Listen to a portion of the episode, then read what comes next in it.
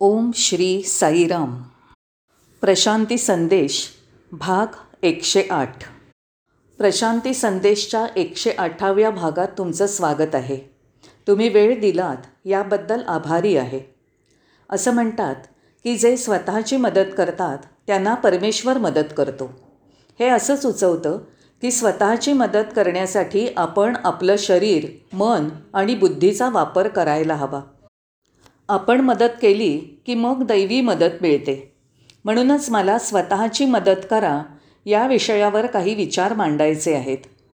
मला असं म्हणायचं नाही की तुम्ही कोणावर विसंबून राहा. आंधळेपणाने अनुकरण करू नका आळशी होऊ नका. सर्व साधं सोपेपणाने घेऊ नका. स्वतःची मदत करण्याचं तुम्ही शिकायला हवं. भगवान त्यांच्या प्रत्येक प्रवचनात एक महत्त्वाचा शब्द आवर्जून बोलतात. प्रेम. ते न कंटाळता प्रत्येक भजनात त्याची पुनरावृत्ती करतात. प्रेम भक्ती बिना उद्धार नाही साई. भजन बिना सुख शांती नाही. ते पुन्हा प्रेमाने समारोप करतात. प्रेम मुदित मनसे कहो राम राम राम. इथे परत प्रेम उच्चारण आलं. आणि स्वामी असंही म्हणतात लव इज माय फॉर्म अशा रीतीने प्रथम हे समजावं की आपण प्रेमस्वरूप आहोत आणि प्रेम होऊनच या जगात जन्मलो आहोत. म्हणजेच आपण स्वतःची मदत करू शकतो.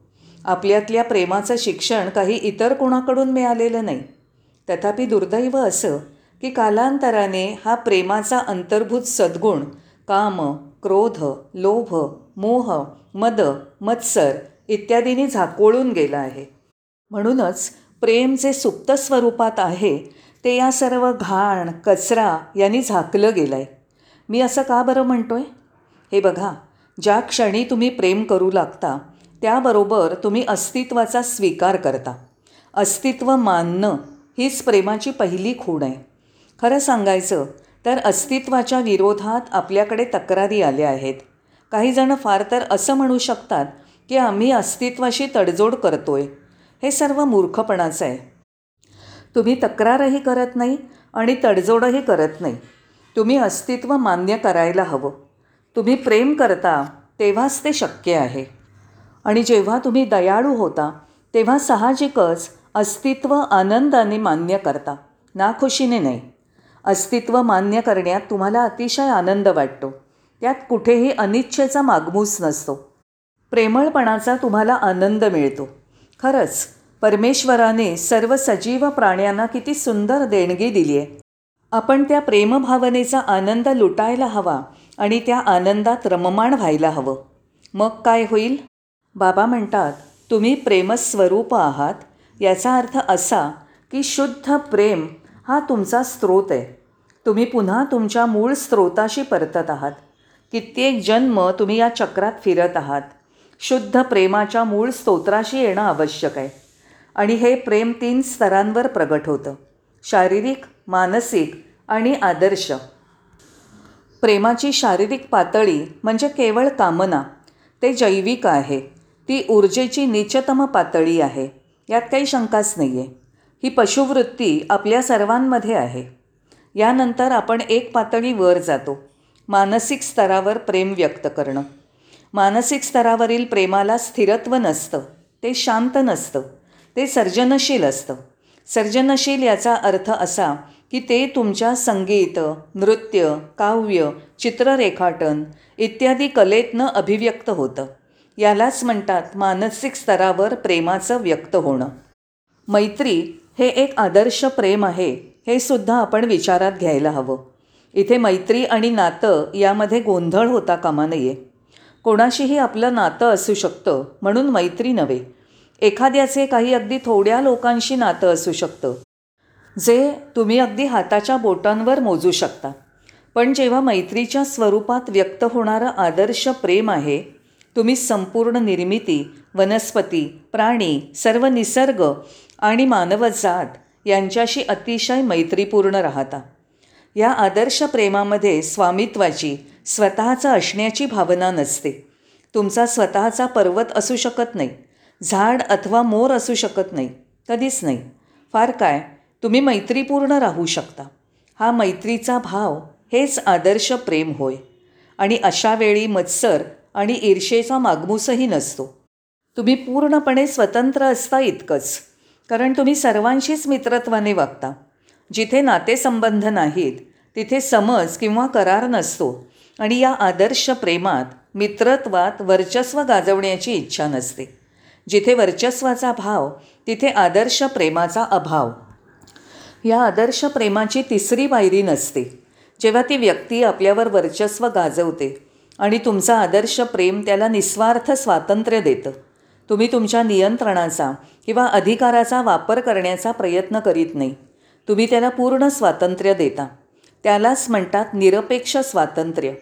म्हणूनच तिसऱ्या स्तरावरील प्रेम आदर्श प्रेम हे तुम्हाला मैत्रीकडे घेऊन जाईल जे अतिशय महत्त्वपूर्ण आहे. आपण क्षणभर जरी विचार केला तर आपल्या लक्षात येईल की प्रेमाविना जीवन हे व्यर्थ आहे. हे जणू मृत जीवन. प्रेमाविना आपण जीवन नुसतं ढकलत राहतो. आपण काही जीवन जगत नाही. प्रेम नसेल तर जीवन हे कंटाळवाणं निरर्थक होतं. दुसऱ्या शब्दात सांगायचं तर प्रेमाविना जीवन हे मृत्यूच्या लांबलचक प्रक्रियेतनं जातं. म्हणूनच सर्व धर्मांनी प्रेमाला सर्वोच्च प्राधान्य दिलं आहे अगदी विना अपवाद. इतकंच नव्हे तर इतर काहीही नाही पण केवळ प्रेमच परिवर्तन आणू शकतं. त्यामुळे आपल्याला देणगी मिळालेल्या प्रेमाला जाणून घेऊन आपण स्वतःची मदत करू शकतो. तर मग आपण कशी स्वतःची मदत करू शकतो? आपणच केवळ ज्ञानाचा दीप प्राप्त करू शकतो हे ओळखून. तुमच्यासाठी कोणी इतर ज्ञानदीप प्राप्त करू शकत नाही. ते तुमचं तुम्हीच करायला हवं. तुमचे तुम्ही आनंदी राहू शकता. तो आनंद इतर कोणी तुम्हाला भेट म्हणून देऊ शकत नाही. दिव्यत्व किंवा ईश्वरत्व हे तुम्हाला स्वतःच अनुभवता येतं. कोणी त्याच्याकडचं तुम्हाला देऊ शकत नाही. म्हणूनच स्वतःची मदत करणं म्हणजे ज्ञानावस्था मिळवणं आनंद प्राप्त करणं आणि ईश्वराची अनुभूती घेणं. अशा प्रकारे जेव्हा तुम्ही स्वतः करता तेव्हा साहजिकच तुम्ही इतरांना मदत करता. तुम्ही काही स्वतःपुरतंच तसं वागू शकत नाही. आणि आपल्या एक गोष्ट लक्षात येईल की जे इतरांची मदत करतात सेवेत व्यस्त असतात ते नेहमी आनंदी असतात. जर ते दुःखी राहिले तर ते दुसऱ्यांची सेवा कशी करणार? अशक्य. तुम्ही स्वतःवर प्रेम कराल तरच इतरांवर प्रेम करू शकाल. आणि तुम्ही खरोखरीच आनंदी असाल तर नक्कीच तो आनंद आजूबाजूला पसरवाल. खरं तर तुमच्यातलं प्रेम हे काही एखाद्या तळं किंवा पाण्याच्या साठ्याप्रमाणे एका जागी राहत नाही ते संथपणे वाहतं. वाहणं हा त्याचा धर्म आहे. त्याला कुणाचं भय किंवा आडकाठी नाही. म्हणूनच प्रेम ही अशी अवस्था आहे प्रकाशमान चैतन्यशील की त्याचा स्वतःसाठी उपयोग होत असतो. कधीतरी आपल्याला नैराश्य येतं होय. आपण नेहमीच यशस्वी होतो असं नाही. आपल्याला अपयशही येतं यात तिळमात्रही शंका नाही. तथापि जर तुम्हाला अशा परिस्थितीतून बाहेर यायचं असेल तर तुम्ही हे जाणलं पाहिजे की नैराश्यातूनच आपण स्वतःची प्रगती करत असतो. याचा अर्थ असा होतो की यशापेक्षा अपयशाचं योगदान अधिक आहे. अशा प्रकारे तुम्ही कधीही जीवनात नकारात्मक होणार नाही. तुम्ही अस्तित्वावर प्रेम करता कारण तुम्ही कसा दृष्टिकोन ठेवता यावर प्रत्येक क्षण अवलंबून असतो. तुम्ही अपयश सकारात्मकतेने घेतलं नैराश्य सकारात्मक दृष्टीने पाहिलं तर तुम्ही नक्कीच प्रगती कराल. ते तुमच्या स्वतःच्या प्रगतीला सहाय्यक होतं हे तुम्हाला जाणवेल. म्हणजे शेवटी काय होतं? त्यांनी आपल्या डोळ्यांना सत्य परिस्थिती दिसते कारण आपण आपले डोळे बंद ठेवतो किंवा नेहमी नव्हे पण प्रत्येक वेळी यशाची अपेक्षा किंवा कल्पना करीत असतो. अपयश आलं की आपले डोळे उघडतात आणि आपल्याला वास्तव कळतं. यशाच्या वेळी वास्तव कळणार नाही कारण अहंकार स्वतःचा हक्क सांगण्यासाठी तत्पर असतो. अहंकार म्हणजेच तुमचं मन. हे तुम्हाला माहीतच आहे. ते वास्तव मानायला तयार नसतं आणि मनाला स्वप्न आवडतात. ते भ्रमात राहतं. किंबहुना ते भ्रमात रमतं. काय करणार? हा मनाचा स्वभाव आहे. म्हणून प्रत्येकाच्या वैयक्तिक जीवनात वास्तवतेचा आनंद घेण्यासाठी जीवन हे एक साहस आहे. हे समजण्यासाठी काही अज्ञात अशा प्रचंड गोष्टी घडतात. दूरवर विस्तारलेलं अज्ञात शाश्वत हे तुम्हाला खुणावत असतं. हे तुम्हाला तेव्हा कळेल जेव्हा यश अपयश याला तितकंच महत्त्व नसतं हे तुम्हाला समजेल. आणि स्वतःची मदत कशी करायची ही एक वेगळीच बाब आहे. लोकांना वाटतं की आयुष्य काही कमवायला काही बनायला काही करून दाखवायला मिळालं आहे. म्हणजे त्यांना वाटतं की आयुष्यात काही कामगिरी प्राप्ती करत शेवटच्या दिशेकडे जायचं आहे तथापि हे चूक आहे. जीवन म्हणजे साधन नाही मुळीच नाही. तर तो एक स्वतःपुरता अंतच आहे. कुठल्याही परिस्थितीत ते शेवटचं साधन होत नाही. तो शेवट कोणता? शुद्ध प्रेम हा अंत. त्यामुळे हे आपण समजून घ्यायला हवं. याचा थोडा विचार करा. आणि जेव्हा निवड करायची असेल आनंद किंवा दुःख असेल यश अपयश काहीही निवड असू देत. प्रेम ही आपली प्रमुख निवड असायला हवी. मी श्रीमंतीऐवजी प्रेम निवडलं. मी अधिकाराऐवजी प्रेमाची निवड करतो. मी उधळपट्टीचं एखाद्या प्रभावाच्या ऐवजी प्रेम निवडतो. म्हणजेच हे प्रेम आपले सर्व काळ प्राधान्य असलं पाहिजे.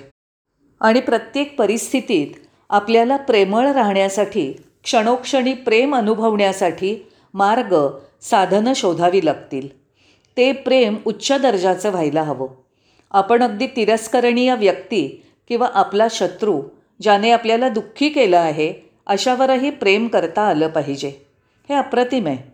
म्हणूनच पवित्र बायबलमध्ये म्हटलं आहे प्रथम तुम्ही शत्रूकडे जाऊन गोष्टी स्थिरस्थावर करा. त्यानंतर प्रभूजवळ तुमची प्रार्थना स्वीकारायला सांगा. भगवद्गीतेत म्हटलं आहे अद्वेष्टा सर्वभूतानाम मैत्र करुण एवच याचा अर्थ असा की कुणाचाही तिरस्कार करू नका. सर्वांशी मैत्रीचं नातं ठेवा. सर्वांवर करुणा दाखवा. म्हणून शत्रूवर सुद्धा प्रेम करण्यात प्रेमाची महानता आहे. बायबल असंही म्हणतं की शेजाऱ्यावरही स्वतः इतकंच प्रेम करा. म्हणून जेव्हा आपण त्या अवस्थेपर्यंत प्रगती करतो तेव्हा अगदी वाईट माणसातही तुम्हाला चांगलं दिसू लागेल. तुम्ही जरी त्याला वाईट मानत असलात तरीही त्याच्यातही सद्गुण असतातच. हे सर्व आपल्या दृष्टिकोनावर अवलंबून असतं. मी पूर्वी म्हटल्याप्रमाणे आयुष्य हे सतत प्रवाहित असतं. ते खोल गहिरं होत जातं. शरीराची प्रत्येक पेशी प्रेमाने परिपूर्ण असते. अगदी व्यावहारिकदृष्ट्या म्हणायचं झालं तर प्रेम हे शरीर मन आणि तुमच्या अस्तित्वासाठी सुद्धा अन्न आहे. होय परंतु प्रेम जे आपलं या तीन पातळीवर पोषण करतं याचा आपण कधी विचारही करत नाही. आपण एकटे असल्यावर हे आपल्याला जाणवतं. पण आपल्याला एकटं राहायचं नसतं. सोपं आहे कारण प्रेमासाठी दुसरी व्यक्ती हवी असते. मी त्याच्यावर प्रेम करतो. मी तिच्यावर प्रेम करतो. मला हा पुतळा आवडतो. मला ती इमारत आवडते. प्रेम करण्यासाठी दुसऱ्या गोष्टीची आवश्यकता असते. पण एकांतात तुम्हाला अंतरात्म्याचं प्रेम जाणवेल. नाहीतर प्रेमाचा अभाव किंवा प्रेमाला ग्रहण लागून त्या जागी तिरस्कार येईल.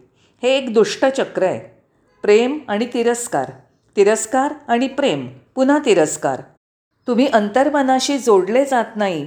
तोपर्यंत हे दुष्टचक्र चालूच राहतं. जोपर्यंत तुम्ही एकटे आहात कोणावरही अवलंबून नाही तेव्हा तुम्ही प्रेमाचा आनंद घ्याल प्रेमाचा अनुभव घ्याल आणि तुमच्यासाठी तुम्ही प्रेम असाल.